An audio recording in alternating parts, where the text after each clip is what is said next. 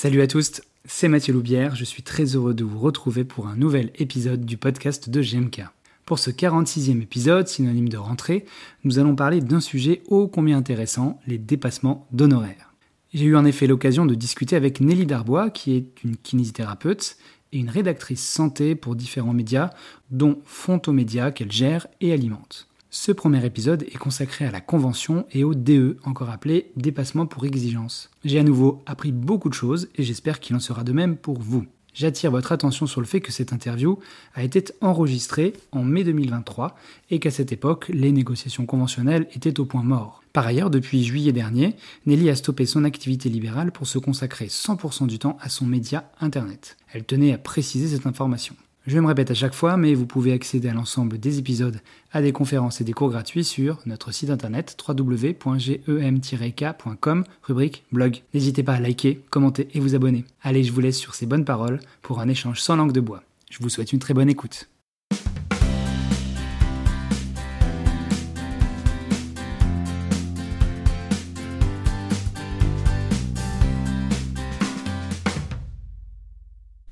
Euh, salut à tous, euh, je vous souhaite la bienvenue pour un nouvel épisode du podcast de GMK. Euh, aujourd'hui, j'ai la joie, le plaisir de recevoir Nelly Darbois, qui est une kinésithérapeute qui va se présenter juste après. Après que j'ai déclaré mes liens d'intérêt, comme d'habitude, je suis gérant de GMK Formation et donc ça me fait des gros liens d'intérêt. Par contre, je n'ai pas de, de lien d'intérêt, si ce n'est peut-être un tout petit peu idéologique avec l'invité d'aujourd'hui, mais absolument aucun lien d'intérêt financier. Bonjour Nelly.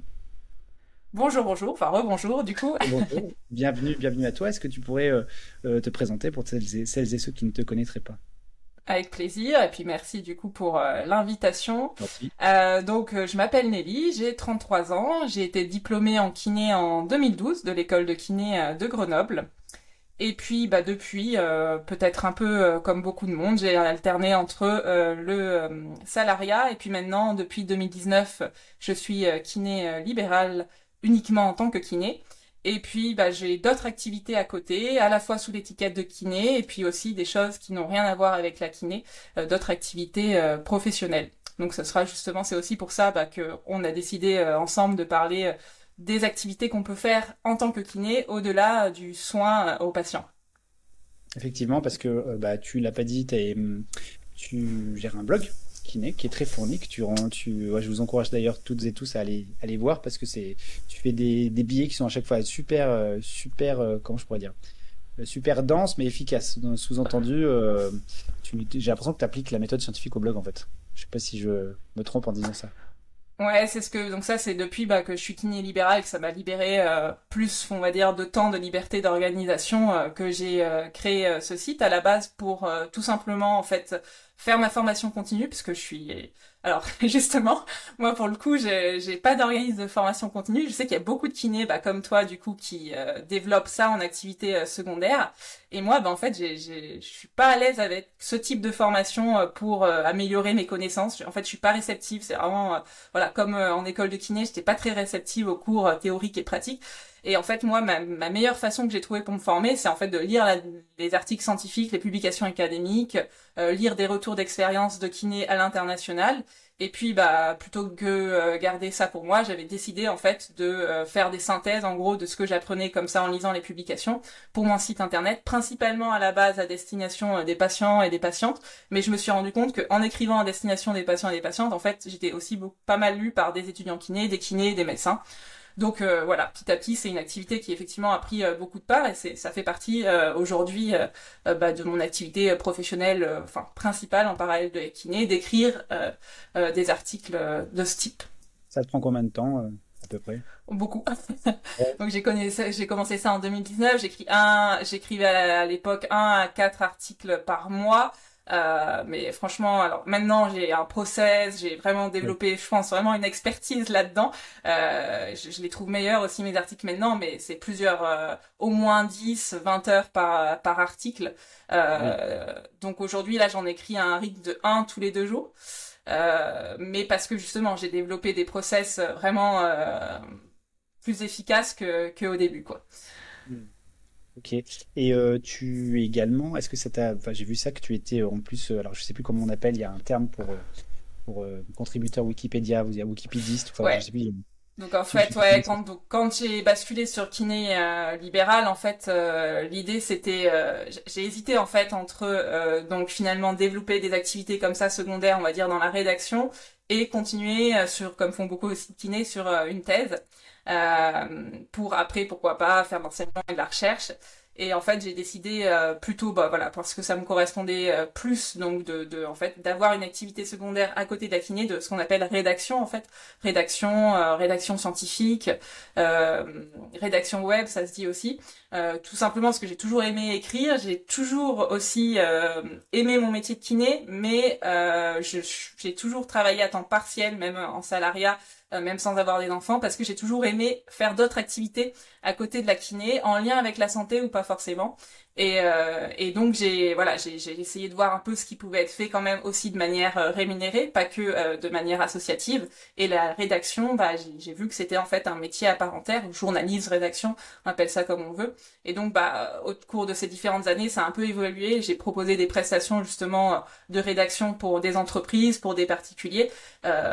J'écrivais par exemple des articles pour enfin j'écris d'ailleurs régulièrement toujours euh, pour une revue par exemple la destination des pneumologues où bah je fais comme je fais pour mon site internet en fait on m'envoie des articles euh, publiés dans des revues à comité de lecture en pneumologie et je dois en faire euh, une synthèse à destination des pneumologues et c'est publié voilà dans une revue et puis j'ai fait ça aussi pour des sites internet, par exemple pour des organismes de formation continue qui ont besoin de contenu pour leur site internet. Et donc bah, c'est des choses qu'on peut faire de manière rémunérée. Et puis j'ai arrêté finalement là, euh, il y a quelques mois, ces activités-là pour, parce que bah, pour me concentrer à mon site internet, à la kiné avec mes patients, et aussi à donc ce que tu évoquais là, ce qu'on appelle la, ce que moi j'appelle la rédaction Wikipédia.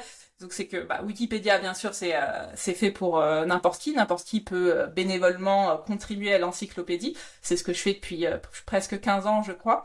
Et en fait il y a des besoins aussi de le faire dans un cadre en fait rémunéré. Enfin, il y a des besoins. Disons que ça fait pas partie du tout de l'esprit de l'encyclopédie, mais euh, il se trouve que euh, bah il y a des entreprises, des personnalités politiques qui ont un besoin d'être accompagnées professionnellement. Et donc c'est un peu une activité atypique, mais que que j'ai développée. Et d'ailleurs, je, je, je, en disant ça, je me rappelle que j'ai pas déclaré moi mes liens mes liens d'intérêt. J'allais te demander. T'inquiète pas. Comment? J'allais te demander, je veille au grain là-dessus. Ah parfait, d'accord.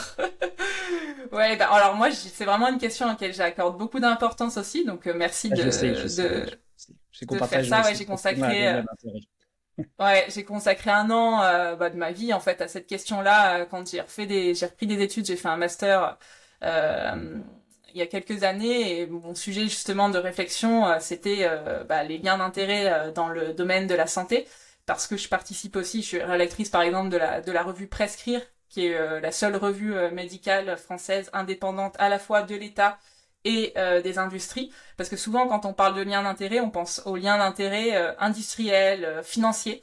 Euh, alors toi, tu as parlé de lien d'intérêt idéologique, mais il y a aussi bah, le lien d'intérêt avec l'État. Quand on est euh, fonctionnaire, quand on est euh, employé de l'État, on pense pas forcément à déclarer ce lien-là, mais en fait, on en a aussi. donc voilà, c'est vraiment donc moi ce que je fais en fait par rapport à mes liens d'intérêt. En fait, j'en ai plein du coup parce que bah, je suis payée par l'État, donc par l'assurance maladie, je suis payée par des entreprises avec lesquelles je travaille. Euh, je suis payée par les activités que je fais sur mon site, monétisées par la publicité et la vente d'e-book. Donc ce que je fais, c'est qu'en général, j'essaie à chaque fois que j'écris un article de déclarer mes liens d'intérêt direct avec le sujet de cet article. Et puis j'ai une page sur mon site internet où chaque mois, je mets à jour de qui j'ai reçu de l'argent. Parce que pour moi, les principaux liens d'intérêt quand même, c'est ceux qui nous nourrissent et ceux qui euh, nous donnent de l'argent. Idéologique, c'est super dur, je trouve, à, à définir en fait euh, objectivement ce qu'on met derrière. Et donc là, par rapport à notre sujet euh, aujourd'hui, euh, qu'est-ce qui peut m'influencer? Bah, Peut-être tout simplement le fait, moi, d'avoir des activités secondaires. Donc je vais peut-être plutôt être plus euh, optimiste sur l'intérêt qu'on a à développer ces activités-là. Euh, et puis je, je, je un des e-books que je que je vends du coup euh, est aussi euh, sur ces sujets-là. Donc peut-être que je peux avoir tendance à inciter, euh, même si c'est vraiment pas mon, mon intention en tout cas, parce que bah je sais très bien qu'il y a des kinés qui fassent que des soins conventionnés et on peut tout à fait être épanoui en faisant que ça.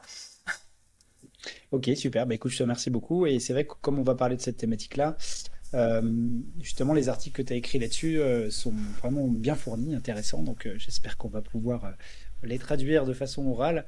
Surtout, c'est des questions du le DE et le HN. moi, je vois beaucoup de monde. je crois que l'année dernière, j'ai calculé récemment parce qu'on doit déclarer en tant qu'enseignant ces, ces noms de formation. L'année dernière, j'ai formé 650 personnes kinés. Euh, donc ce qui fait un certain nombre quand même. Et honnêtement, le débat sur ces questions du dépassement, c'est systématique. Mais c'est de plus en plus d'ailleurs. Je pense que la situation, euh, la situation économique étant ce qu'elle est, avec les problèmes de valorisation de notre profession, il y a un vrai questionnement qui se pose par rapport justement aux façons, comme, comme tu le disais, de bah, de gagner un peu mieux sa vie. Et donc, euh, il y a un flou artistique, c'est-à-dire que que ce soit en formation initiale ou euh, parfois j'ai des étudiants, alors moi j'ai que trois écoles euh, en, visu, mais des étudiants qui me rapportent que l'ordre vient faire des interventions en leur disant qu'ils peuvent pas faire de dépassement d'honoraires. Euh, ils savent pas la différence entre ce que c'est un HN, un DE. Euh, moi-même là-dessus, je pense être quand même bien équipé, mais des fois en lisant les articles, il y a des subtilités que j'avais pas saisies. Donc c'est un thème, je pense, vraiment important. Et on va peut-être déjà rentrer dans le vif du sujet, sauf si tu veux rajouter quelque chose sur cette présentation. Sur euh, définir ce qu'est un euh, dépassement euh, pour exigence, un DE. Peut-être est-ce que tu peux nous faire un, état des lieux déjà initialement des différentes façons de travailler pour un, kiné en France au niveau libéral? Qu'est-ce que qu'est-ce que ça sous-tend Sous qu'est-ce qu'on doit respecter en tant que en tant que kiné? Et puis peut-être après, je vais y arriver, introduire le DE. Ouais. Euh, alors juste avant ça, donc bien sûr, euh, moi je suis, euh, on va dire, kiné et ce que je vais dire, c'est selon ma propre connaissance et interprétation des textes de loi, parce que sur ces sujets-là, comme tu l'as dit, il y a beaucoup de discours différents. Les syndicats vont dire quelque chose, l'ordre va dire quelque chose, la, la CPM va dire quelque chose, les experts comptables vont dire quelque chose. Euh, moi, j'essaie à chaque fois, bien sûr, de me référer au texte de loi, mais il y a toujours une marge d'interprétation possible. Donc, bah, mes propos sont à croiser éventuellement avec d'autres sources, et je peux me tromper aussi dans ce que je dis. Et d'ailleurs, souvent, il y a des kinés, euh, suite à mes articles, qui me font des, des remarques, des critiques très constructives. Donc, j'essaie à chaque fois de les mettre à jour. Euh, mais là, un podcast, c'est enregistré, c'est figé. Donc, s'il y a des erreurs, bah, je m'excuse par avance. Et puis, euh, voilà, j'essaierai en tout cas de mettre à jour euh, les contenus que je fais par écrit, que je peux mettre à jour pour corriger éventuellement aussi en fonction des évolutions juridiques. Et du coup, pour en revenir à ta question sur donc euh, alors c'est qu'est-ce qu'un kiné libéral euh, peut euh, que peut faire en France et à quoi il est qu'est-ce qu'il est obligé ou non de faire. Donc quand on est kiné libéral, on, l'oublie parce qu'on le fait qu'une fois. En fait, initialement avant de pouvoir exercer comme kiné, d'avoir son conventionnement avec l'assurance maladie, parce que là on va bien parler des kinés donc libéraux conventionnés avec l'assurance maladie, ce qu'on est le le plus souvent, euh, parce qu'on peut aussi être kiné libéral non conventionné avec l'assurance maladie, c'est-à-dire euh, faire que tous les soins qu'on va délivrer, toutes les prises en charge ne seront jamais remboursées par l'assurance maladie. Euh, donc c'est une minorité de kinés, j'ai pas j'ai pas trouvé de chiffres, mais ça c'est une minorité de kinés. Nous on parle du kiné classique libéral qui est donc conventionné avec l'assurance maladie. Ça veut dire qu'avant de travailler, il a signé un, un, document pour dire que je suis ok avec ce qu'on appelle donc la convention d'assurance maladie.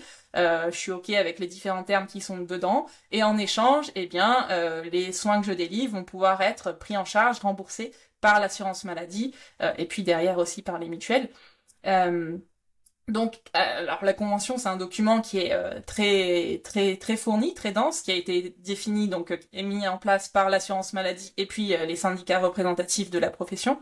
Alors, je ne pourrais pas là, franchement, à l'oral lister toutes les obligations et, euh, euh, à quoi on est soumis. En fait, euh, la principale, c'est tout simplement qu'on doit respecter les termes définis par cette convention, et notamment qu'il y a certains actes euh, qu'on peut faire en tant que kiné et qui ouvrent droit à un remboursement, à une prise en charge par l'assurance maladie, et d'autres actes qui ne n'ouvrent pas cette prise en charge. Et le deuxième point pour introduire justement les dépassements, c'est que euh, nos tarifs, du coup, en tant que kiné libéral conventionné, sont fixés par l'assurance maladie c'est en gros donnant-donnant, euh, on est pris en charge, donc nos patients sont pris en charge financièrement par l'assurance maladie, euh, et en échange, on est obligé d'appliquer les tarifs qui sont fixés euh, pour les pathologies qui sont déterminées. On n'a vraiment aucun moyen d'aller contre ça, sinon bah, on risque certaines choses dont on enfin, reparlera peut-être. Et donc justement, si on veut faire donc des ce qu'on appelle des dépassements d'honoraires, donc des dépassements pour exigence, eh bien ça aussi en fait c'est fixé par euh, la convention, ces avenants. Donc on ne peut pas euh, bah, facturer au-delà euh, donc du tarif fixé par la Sécu que dans certains cas bien précis. super. Et donc pour ces dépassements pour exigence, tu disais que si on ne les respecte pas, on peut risquer des choses. Donc c'est le déconventionnement, je pense. Alors avant ça, oui, euh, avant ça, il y a quand même euh, normalement en fait, euh, on reçoit en fait des, un courrier déjà mhm. de l'assurance maladie pour essayer de voir de voir à l'amiable aussi si des fois, parce que souvent c'est le cas, en fait, on fait pas forcément exprès de pas respecter la convention parce que c'est compliqué des fois à comprendre. Donc on reçoit, je crois, des courriers d'avertissement qui nous demandent de modifier. On peut avoir des, des rendez-vous aussi avec l'assurance maladie, se faire accompagner de personnes. On peut avoir éventuellement une amende ou une suspension il n'y a pas beaucoup de. J'ai regardé un peu dans ce qu'on appelle la jurisprudence, justement, les, les, les... est-ce que il y a voilà, il y a eu des, des, procès ou des choses comme ça. c'est quand même assez rare que ça en arrive là. Euh, le principal risque, je pense, c'est euh, une remontrance par l'assurance maladie, quoi. C'est rare que ça aille euh, au-delà, même s'il y a quelques exemples de ça aussi. Les déconventionnements, je pense que c'est aussi euh, ces personnes qui exagèrent et qui vont par exemple facturer des gens décédés ou qu'on des CA de 500 000 euros par an parce qu'ils en prennent, euh, ils arrivent à prendre 120 patients par jour. Je crois qu'on est vraiment dans des, euh, tailles de fraude qui sont massives. Ouais, ouais, c'est ça. Souvent, quand même, euh, voilà, si on justement on n'a pas fait exprès ou bah forcément aussi on est, on, va en discuter. Hein. Il y a beaucoup de personnes qui euh, pratiquent des dépassements euh, dans un cadre où normalement on n'a pas le droit, mais il y a une certaine tolérance, même si c'est pas écrit dans les textes de loi. Donc heureusement, on risque pas le déconventionnement si une fois on facture un dépassement même si c'est pas bien sûr ce que je veux encourager, mais voilà, c'est le, risque est quand même à, à mesurer et c'est pas non plus un risque immense euh, si on le fait d'une manière mesurée quoi. Justement, euh, tu évoques euh, quelque chose que tu mets d'ailleurs sur ton article, qui est, connu de toutes et tous, à savoir à Paris par exemple, bah, en fait tous les kinés font des DE, il y a une espèce de tolérance parce que évidemment les loyers et les conditions de travail sont compliquées. et je me dis, alors je sais pas, au bout de combien de temps ça s'est installé ça? Parce que moi j'ai travaillé aussi en région parisienne, on faisait des petits, des petits DE.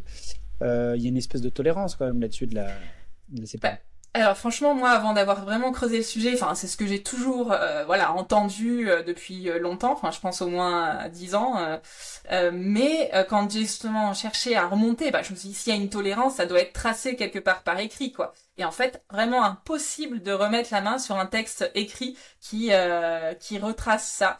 Euh, ça a l'air d'être vraiment une tolérance. Euh, alors il y a, y a, quelques kinés qui vont dire qu'ils ont reçu un courrier de l'assurance maladie quand il les avait demandé personnellement si c'était euh, légal ou non, donc la CPAM de Paris, de le faire et qui on, à qui on a dit a priori que oui, d'autres vont dire que non. Donc franchement, je n'ai pas réussi à mettre la main et à ma connaissance, personne n'a réussi à mettre la main euh, sur un texte qui vraiment officialise.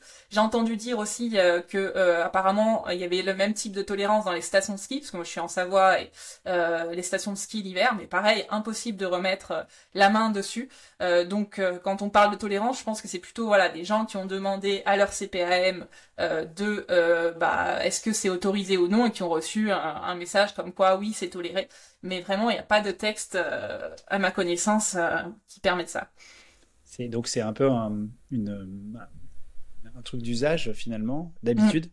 qui est fait que petit à petit ça a dû migrer. Puis maintenant, je, ne connais pas de kiné qui bosse à Paris intramuros et qui ne fasse pas de déplacement. Il doit y en avoir, je pense, mais c'est devenu tellement tellement, euh, je pense, compliqué avec euh, les honoraires et puis les tarifs de les tarifs de charge de cabinet que ça me paraît impossible de dégager des revenus si je m'en fais pas ça quoi. Donc euh, c'est étonnant. alors la question qui se pose du coup, c'est est-ce que tu crois que si par exemple dans une localité tout le monde se mettait, à faire des DE, est-ce que la, la pas blesserait du coup? Je sais pas, je suis pas, je suis pas très bonne pour ce genre de pronostic, mais en tout cas, je sais pas toi euh, où t'es, t'es dans le Jura, je crois, c'est ça? Là maintenant, je suis, à, je suis à, dans l'Aube, je suis à 3. Je suis à 3. D'accord, ok.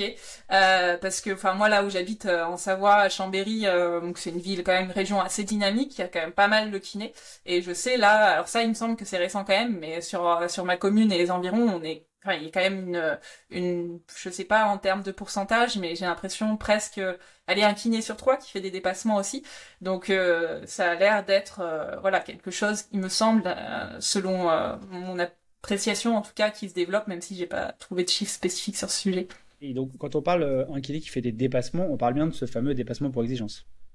Alors justement, donc c'est là où c'est la, nuance importante euh, à, introduire, je pense, c'est que donc euh, en fait il y a donc des dépassements, on va dire légaux, réglementaires et des dépassements entre guillemets illégaux, irréglementaires.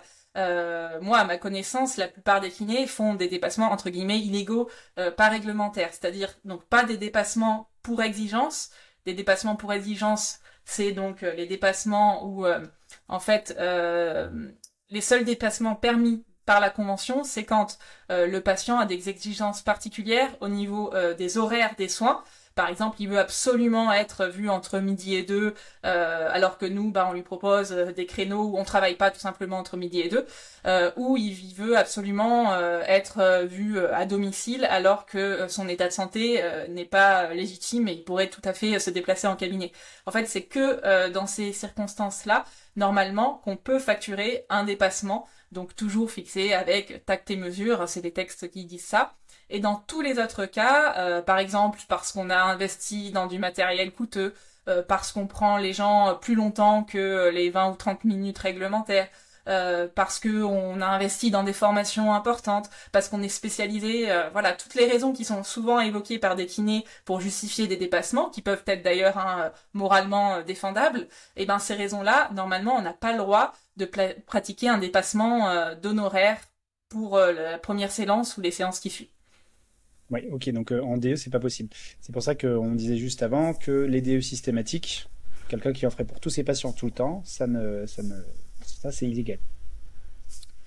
Voilà. Alors souvent, justement, c'est là où il y a une confusion avec leur nomenclature, c'est que souvent j'ai vu moi euh, des collègues kinés qui appelaient justement ce type de dépassement des euh, dépassements hors enfin de, de des actes hors nomenclature.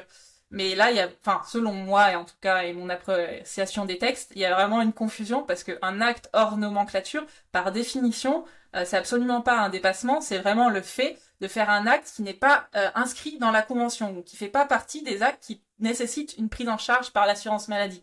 Euh, donc typiquement, euh, ça va être, alors l'exemple qui est qui peut être donné, alors j'ai plus, j'ai rien en tête qui me vient là, parce qu'en fait souvent justement, ce qui va être appelé acte ornementaire, ça va être par exemple les thérapies par la thérapie par onde de, de choc. c'est un matériel qui est coûteux, qui nécessite de l'entretien, etc. Souvent, à ma connaissance, les kinés vont facturer des des, des, dépassements en fait euh, euh, payés par le patient et puis euh, remboursés éventuellement derrière par sa mutuelle parce que bah voilà c'est pour justifier l'acquisition de ce matériel etc mais si par exemple on utilise les ondes de choc dans le cadre de la prise en charge d'une tendinopathie euh, du euh, tendon d'Achille, cas assez classique, normalement la tendinopathie du tendon d'Achille, elle fait partie, on va dire, des actes qu'on peut faire de manière remboursée en temps kiné, c'est listé. Donc c'est euh, voilà un MK 7,5, problème à un membre inférieur. Normalement, donc, on n'a pas le droit de fracturer un acte hors nomenclature pour une pathologie qui est couverte dans le champ de la convention, en fait. Donc voilà, il y a un peu une euh, utilisation comme ça, bah, euh, voilà, parce qu'on essaie de se débrouiller aussi euh, pour justement bah, permettre voilà de dégager plus de revenus ou de rembourser des investissements, mais a priori c'est pas quelque chose qu'on a le droit de faire. Ok, donc le l'appareil onde de choc, a priori, si je suis la convention, je peux ni le passer en DE ni le passer en HL. Voilà, alors sauf cas, il faudrait trouver un cas bien spécifique de pathologie ah qui, voilà, ou de, de situation qui n'est pas, qui n'entre pas dans le cadre de la convention. Euh, de, donc, euh, faudrait euh, trouver, euh, alors j'en sais rien, du bien-être par exemple, mais je pense que mhm. personne n'a envie de faire une thérapie par ordre de choc pour le bien-être, ou alors en titre préventif. Mais là se pose l'intérêt du coup de d'utiliser la thérapie par ordre de choc à titre préventif mais voilà, donc on pourrait imaginer en théorie euh, des situations où on peut le passer en nomenclature, mais dans les faits, je, ne suis pas certaine qu'on utilise cette technique euh, dans ces situations-là. Et euh, juste pour revenir sur le DE là, est-ce que du coup, quand un patient te demande, voilà, moi, il faut que je j'ai besoin absolument de venir à midi tous les jours, tu peux appliquer un DE. Est-ce que tu dois lui proposer un devis avant, dans le cadre du DE Est-ce que ça doit être écrit Ben voilà, ce sera tant. Alors, il me semble que oui. C'est sûr pour le hors nomenclature. J'ai un doute là tout de suite maintenant au niveau du DE. Bah, a, priori, il me semble, il me semble que oui, parce que dès que euh, voilà le, patient doit facturer quelque chose de sa poche, on doit, euh, on doit lui faire un devis. Mais je, à vérifier. J'ai plus le. La réponse précise. effectivement, c'est oui. c'est obligatoire, mais euh, voilà. Le, Alors après, ça dépend du montant. Par contre, les... c'est obligatoire surtout pour les au-dessus de 70 ou 100 euros. J'ai plus le chiffre précis, mm. mais c'est de cet ordre-là. Si c'est par exemple c'est juste pour une séance, a priori, euh, même dans le cas du dépassement, on n'aura pas besoin de faire de devis, mais seulement une facture. Par contre, la facture, ça c'est systématique. Euh, dépassement ou hors, nomenclature, on est obligé de faire une facture. Ok. Et juste pour finir avec ce, cette question sur le dépassement de horaire là.